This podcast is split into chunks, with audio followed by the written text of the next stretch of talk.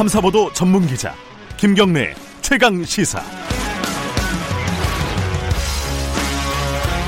김경래 최강 시사 2부 문을 열었습니다. 2부에서는요. 선거제도 개편 얘기부터 좀 하겠습니다. 어, 저는 개인적으로는 이 선거제도 개편이 우리나라의 미래를 결정하는 가장 중요한 논의 중의 하나라고 생각이 됩니다. 왜냐하면은 국민의 의사, 국민의 의견을 정책에 반영을 시키는 게 지금 굉장히 부족하지 않습니까? 근데 그 대표성을 높이자는 건데 이게 잘 안 되고 있습니다. 어, 연동형 비례대표제를 도입할 거냐 말 거냐, 비례 비례성, 대표성을 강화하기 위해서 정수를 얼마나 늘릴 것이냐 말 것이냐, 각 당의 속내가 매우 매우 복잡합니다. 지금 도대체 어떻게 돌아가고 있는 건지 국회 정치개혁특별위원회 심상정 위원장 만나보겠습니다. 아, 아직 연결이 안 됐다고 합니다. 죄송합니다. 제가 앞에 PD 콜을 들었어야 되는데 이게 지금 몇 가지 쟁점이 있죠. 그 가장 큰 쟁점이 연동형 비례대표제를 어, 할 것이냐 말 것이냐. 어, 그리고 어느 정도 비율로 연동형 비례대표제를 할 것이냐. 어, 절충형으로 갈 것이냐. 뭐 이런 문제가 있고요. 또 하나가 이제 굉장히 시, 이거는 어, 머릿속에 잘 들어오는 문제인데 지금 국회의원이 300명이잖아요. 300명 중에 어, 얼마나 더 늘릴 것이냐. 근데 국회의원 늘리는 부분에 대해서 국민들의 어, 뭐랄까 여론이 굉장히 좋지 않죠.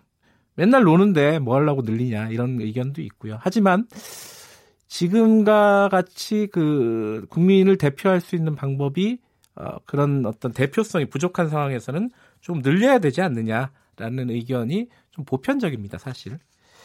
여론을 어떻게 돌파할 것이냐 이것도 문제가 있고요. 그리고 어, 소선거구제, 뭐 중대선거구제 어떤 걸 선택할 것이냐 이런 여러 가지 쟁점들이 있습니다. 자 연결이 드디어 됐습니다. 국회 정치개혁특별위원회 심상정 위원장님 연결돼 있습니다. 안녕하세요. 네, 안녕하세요. 아유 연결이 안 돼갖고 깜짝 놀랐어요. 아, 김경래 기자님 오늘 처음 시작하신다고 들었습니다. 그러니까 저를 골탕 네. 먹이려고 연결을 안 시켜주셨나 생각을. 자 지금 제가 모두에 잠깐 말씀드렸는데요. 아, 연결 안 네. 되는 동안에 지금 네. 정개특위가 10월 24일 날 첫 회의가 있었죠. 네 그렇습니다. 지금 거의 한 달 반이 지났어요. 거의. 네 네. 왜 이렇게 안 되는 겁니까? 간단하게 얘기하면은. 어, 뭐, 한 달 정도 됐으니까. 네. 어, 벌써 결론 내기는 좀 이르죠. 이게, 에, 수년간, 네. 어, 뭐, 방향은 분명함에도 불구하고, 어, 당의 유불리 때문에 그 좌초됐었거든요. 네. 네, 이번에는 이제 국민들께서 지켜봐 주시고 계시고, 더 이상 이제 촛불 이후에 이대로 국회는 안 된다는 어, 그런 공감대가 있기 때문에 네. 하여튼 뭐 잘 만들어 보겠습니다. 아니 근데 제가 그 왜 이렇게 안 되는 거냐고 좀 조급하게 여쭤본 거는 어 내년이면은 내후년에 총선이잖아요. 네. 내년 되면은 논의가 쉽지 않다, 어려울 것이다. 그래서 시... 법적으로는 예. 이제 내년 4월에 네. 선거구 획정을 마무리하게 돼 있기 때문에 네. 늦어도 내년 2월까지는 국회에서 예. 의결이 돼야 됩니다. 그러면 뭐 이번 달 안에서는 큰 그림은 좀 나와야 되지 않느냐 이런 생각이거든요. 뭐 이번 달 안에 마무리를 지어야 되고요. 네. 어, 선거제도 개혁 말고도 네. 2020년 선거를 위해서 해야 될 일들이 많습니다. 18세 선거권 문제라든지 네. 또 선거운동 기간 확대나 어, 정치자금법 네. 또 정당법상에 지금 공감대를 갖고 있는 그런 개혁 어, 그 의제들이 많이 있기 때문에 네. 이제 선거구제를 빨리 마무리를 해야 나머지도 좀 효과적으로 논의가 가능합니다. 예, 정개특위 위원장이시니까 아, 지금 특히 이제 그 양대 정당 있지 않습니까? 민주당하고 네. 한국당 양쪽이 무슨 생각을 갖고 있는지 뭐 이 부분을 저 정개특위 위원장님 입으로 좀 듣고 싶어요. 자, 그 민주당한테는 어 심지어 이 연동형 비례대표제 이거를 어 이해찬 대표가 약간 부인하는 듯한 취지의 발언을 한 뒤에 어 대통령한테 친자 확인을 해달라 뭐 이런 이런 주문까지 하셨잖아요. 어 그러니까 분명한 것은 네. 어, 이번 정개특위가 선거제도 개혁을 처음부터 논의하는 게 아니고요. 네. 수년간 논의해온 토대 위에 그 결론을 내고자 하는 특이거든요. 네. 그러니까 연동형 비례대표제는 지금 선거제도 개혁의 확고한 그 발판입니다. 네. 근데 이제 이게 흔들리다 보니까 혼란이 있었어요. 어, 이 연동형 비례대표제가 선거제도 개혁의 발판이 된 배경은 어, 한 20여 년 동안 민주당이 에, 지속적으로 주장해오고 키워왔기 때문에 그렇거든요. 네. 어, 1998년 8.15 경축사에서 김대중 대통령께서 처음으로 정당 명부식 비례대표제를 제안한 이후에 네. 노무현 대통령님, 그 다음에 문재인 대통령까지 예, 공약과 당론으로 되왔죠. 음. 어, 그런데 이제 권역별과 연동형이 다르다. 말이 네. 다르죠. 어, 그러니까 다르다. 이렇게 이야기를 했는데, 에, 정확히 말하면 권역별 정당 명부 비례대표제고 이 네. 정당 명부식이라는 말이 연동형이라는 말이거든요. 네. 그래서 에, 권역별과 연동형이 말이 다르다는 거는 사실 조삼모사식 얘기다 어? 음. 어? 이런 얘기고요. 제가 한 가지 좀 그 민주당에 좀 분명히 말씀드리고 싶은 것은 뭐냐면 군소정당에 뭐 일정 정도 양보할 수 있다 이런 표현을 썼어요. 네. 어? 근데 이거는 이제 연동형 비례대표제로의 개혁을 어, 상당히 오해할 수, 그 취지를 오해하게 할 수 있다. 네. 아, 그런 점을 지적할 수밖에 없습니다. 왜냐하면, 어, 그 김대중 대통령께서도 이, 이 제도를 제안할 때 모든 정당이 전국적으로 공, 골고루 국정에 참여할 수 있도록 하기 위함이라고 했고, 네. 또 노무현 대통령께서도 어, 퇴임 후에 그 자서전 운명이라는 책에서 어, 지금 생각해 봐도 국회의원 선거구제를 바꾸는 것이 권력을 한번 잡는 것보다 큰 정치 발전을 가져온다. 어? 이렇게 네. 에, 지역주의 극복이나 또 비례성, 대표성을 극복하는 그런 민주정치의 발전이라는 대의 차원에서 연동형 비례대표제가 제안됐다는 점을 다시 한번 강조해서 말씀드리고 싶어요. 근데 지금 민주당 입장을 보면은 약간 좀 네. 절충형으로 가자. 그러니까 막 100% 연동형으로 가는 건 좀 무리가 있지 않나. 이런 좀 기류가 읽혀요. 네, 그거는 이제 결국 당의 유불리 때문에 그런 것인데요. 네. 어, 선거제도라는 게 뭐 대의를 앞세우더라도 제 정당 간의 유불리 문제를 일정 정도 고려할 수밖에는 없습니다. 네. 네 그렇지만 어, 그 민주당 입장에서는 지금 20년간 당론이자 공약으로 어, 공, 공약으로 되어 왔던 그런 제도를 실현할 수 있는 골든 타임이 왔잖아요. 네. 여기서 당의 유불리 앞으로 좌고우면하면 안 된다 이렇게 생각하고요. 네. 어떤 개혁이든지 개혁을 추진하면 득을 보는 쪽이 있고 손해를 보는 쪽이 있기 마련입니다. 그렇죠. 민주당이 지금 개혁을 앞세우고 있는데 에, 자신의 유불리, 자신의 손해는, 손해 보는 일은 안 하겠다 이러면은, 저는 뭐 이게 개혁 추진 세력으로서, 어, 어떤 그 자격에 의문을 갖게 된다고 저는 보거든요. 네. 그래서 제가 그래서, 어, 문재인 대통령께서 친자 확인을 좀 해주셔서 확고하게 여권 내부를 좀 정리했으면 좋겠다 말씀을 드리는 게, 문재인 대통령께서는 연동형 비례대표제에서 확고한 의지를 갖고 계시다고 저는 생각해요. 네. 2012년 제18대 대통령 선거 때 저랑 어, 함께 그 새정치 실현 공동선언에도 어, 연동형 비례대표제 이야기가 언급돼 있고 2015년에 새정치민주연합 대표 시절에도 저와 함께 연동형 비례대표제 추진을 위해서 그 노력을 하신 바가 있거든요. 네. 어, 그리고 저는 뭐 이해찬 대표님도 연동형 비례대표제에 대해서 충분히 의지를 갖고 계시기 때문에 여권에서 이번 기회에 좀 확실하게 정리를 해서 어, 집권 여당에 걸맞는 언행 일치를 좀 보여주십사 말씀드립니다. 알겠습니다. 그 민주당 얘기는 여기까지 하고요. 그러면 한국당 네. 얘기. 한국당은 네. 어, 일단 동감 원칙적으로 연동형에 동감을 한다 이렇게 입장을 네. 밝혔거든요. 요거 어떻게 네. 받아들이세요, 요거 분?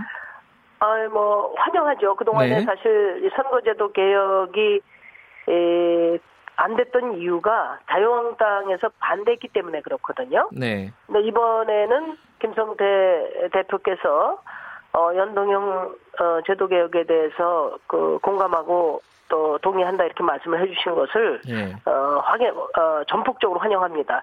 다만 자유한국당 내 입장이 단일하지 않은 것 같아요. 네.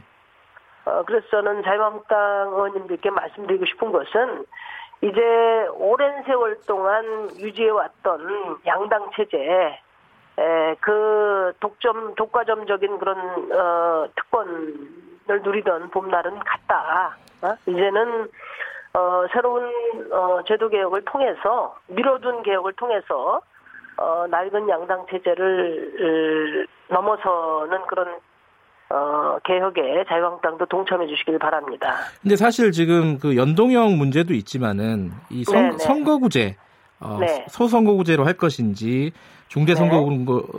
할 것인지 이 부분도 굉장히 논란이잖아요. 이건 어떻게 정리가 되고 있습니까? 결국은 이제 의원 정수와 관련해서 다 연동되는 문제군요. 네, 예. 네, 네, 논의가 되는 것인데요. 네. 어, 지금 이제 뭐 200대 100으로 어, 지역구를 200으로 하고 비례대표를 100으로 하는 것이 중앙선관위원회 제안 아닙니까? 네. 이제 그렇게 되면 54명을 줄여야 된단 말, 53명을 줄여야 된단 말이에요. 지역구를. 지역구를. 예. 네.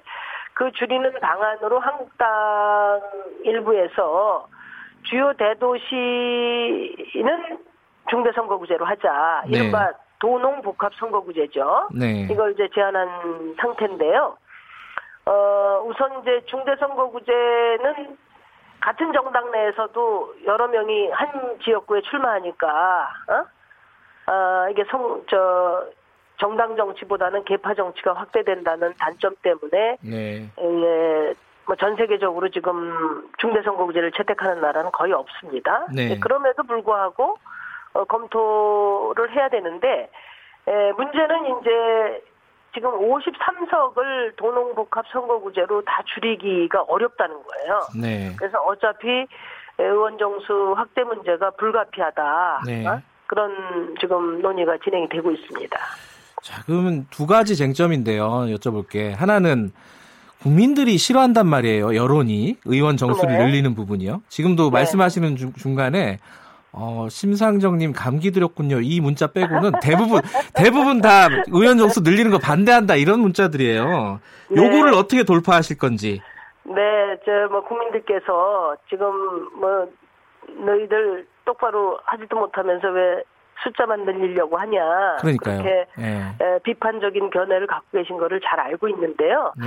저는 이제 의원 정수 학대 문제만큼은 우리 정당들이 좀 국민 앞에 진솔해져야 된다고 생각해요. 네. 그동안에 국민의 신뢰를 못 쌓, 저, 못 얻었다고 해서 앞으로도 좋은 정치를 만들기 위한 개혁을 하지 말자는 게 아니지 않습니까? 네. 국민들께서는 어, 비판 지금까지 해온 과정을 비판하는 것이고 앞으로 못 믿겠다는 것이니까 어떻게 더 어, 과감한 혁신을 해서 국민들께 신뢰를 받을 것인가라는 관점에서 대책을 말씀을 드려야 된다고 보고 네. 어, 지금 그 국민들의 불신을 어, 크게 받았던 과정은 결국 양당 체제 하에서 어, 자, 저 기득권 정치 또 소모적인 대결 정치를 해서 그런 거거든요. 네. 그런데 이제 국민의 불신을 어, 어, 받게 한 정치를 주도해왔던 양당이 오히려 또 국민의 불신을 배경으로 해서 어, 의원 정수 확대가 불가피함에도 불구하고 그것을 그 방패막이로 삼고 있는 것은 네. 우리 국민들께서 좀 살펴보셔야 된다. 그리고 네. 저는 국회의원의 가장 큰 특혜가 국회의원의 희소성이라고 생각해요. 네. 지금 전 세계적으로 OECD 국가를 기준으로 보면 10만 명당 한 명의 국회의원이 대표하는데 지금 17만 명당 한 명이거든요. 우리는. 음. 어, 이렇게 숫자가 작을 때는 로비에도 약하고요. 네. 돈 있고 힘 있는 사람만 국회의원이 될 수 있어요. 그래서 저는 300명이 쓰는 예산을 동결해 가지고 어, 더 많은 인원을 채용하면 국민들 입장에서 무조건 어, 도움이 된다. 그리고 좋은 정치를 위해서도 또 국민의 눈높이에 맞는 정치를 위해서도 필요한 일이다 이런 말씀을 어, 드립니다. 그리고 마지막으로요 짧게 네. 그 사실 아까 뭐 당에서는 얘기하지만은 그 의원들 어떤 기류들이 조금씩 다 다르다 이런 말씀하셨잖아요. 네네네. 이 당론을 일관 아주 명확한 당론을 기대하기가 좀 어렵지 않나 뭐 자유한국당 같은 경우 특히 그리고 네. 민주, 뭐 더불어민주당도 지금은 아직은 뭐 정확하진 않은 명확하진 않은 것 같고요. 이런 부분들은 어떻게 좀 뭐랄까요 논의를 진행시켜 나가는 게 좋을까 이 정개특위에서 어떻게 생각하십니까 이 부분은? 일단 뭐 민주당도 그렇고 자유한국당도 그렇고 일단 정개특위에서 중심이 돼서 안을 만들어 봐라 이런 입장인데요. 네. 또 정개특위의 각 당 소속 의원님들은 또 당의 눈치를 아니 볼수 없지 않습니까? 네. 네, 그래서 서로 그 함께 당로 당 차원의 논의와 정개특위 논의가 병행돼 나가야 될 것 같고요. 예. 민주당 같은 경우는 뭐 어, 내부에서 놀저 혼선만 바로 잡히면 네. 어, 뭐, 단일한 의지로 결집이 가능할 것 같고요. 네. 자유한국당은 지금 뭐, 선거도 있고 해서, 선거제도 논의에 집중을 못하고 있는 것 같아요. 그래서 일단 정개특위에서 좀 과감하게 에, 안을 도출해 보려고 합니다. 알겠습니다. 이거 워낙 중요한 문제라서 다음에 한번 또 진행된 상황 보고 다시 좀 모시도록 하겠습니다. 고맙습니다. 네, 네, 감사합니다. 국회 정개특위 심상정 위원장이었습니다.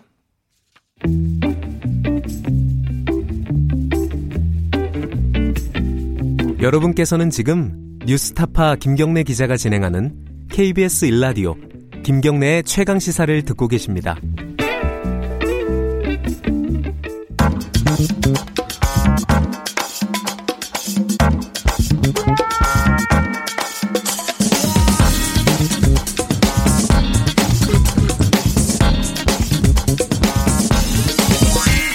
뉴스의 재발견.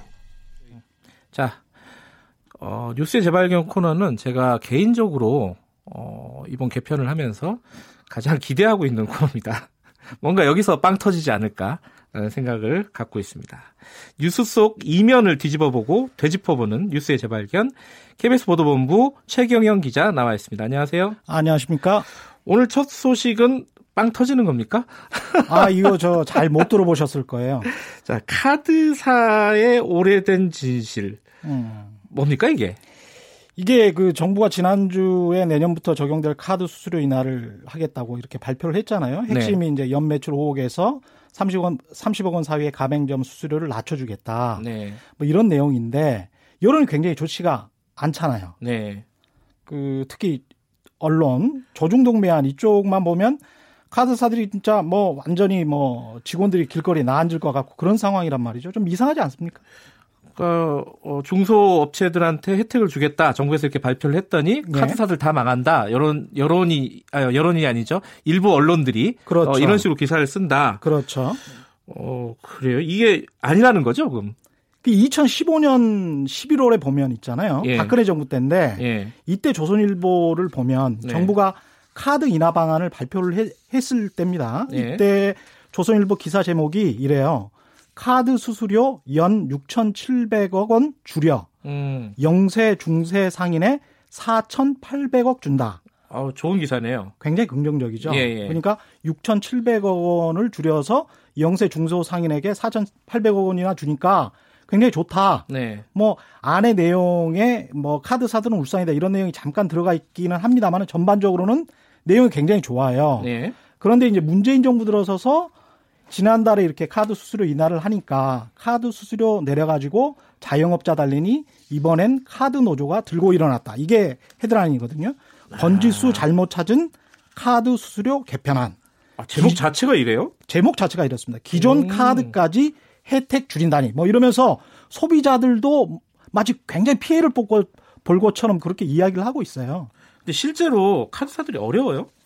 이거를 지금부터 하나씩 따져 봐야 되는데 시간이 일... 많지가 않으니까 예. 어, 빨리빨리 따져봅시다. 빨리빨리. 예. 일단 카드 수수료 인하는 2007년부터 쭉 해왔던 겁니다. 예. 이게 굉장히 그 오랫동안 해왔던 것이고 어. 여기서 질문 하나 드리자면 네. 연매출 한 15억 5억 원 정도의 슈퍼마켓이 올리는 단기 순이익이 얼마나 될 것 같아요? 뭐 15억 원. 15억 원이면 대략 한 10% 잡으면 한 1억, 1억에서 2억 정도? 1억에서 2억 정도. 2,800만 원 정도 불과합니다. 2,800만 원. 단기 순이익이요? 단기 순이익이. 그런데 2016년 당, 당시에 카드 수수료를 얼마나 냈을 것 같아요? 이 슈퍼마켓 주인이.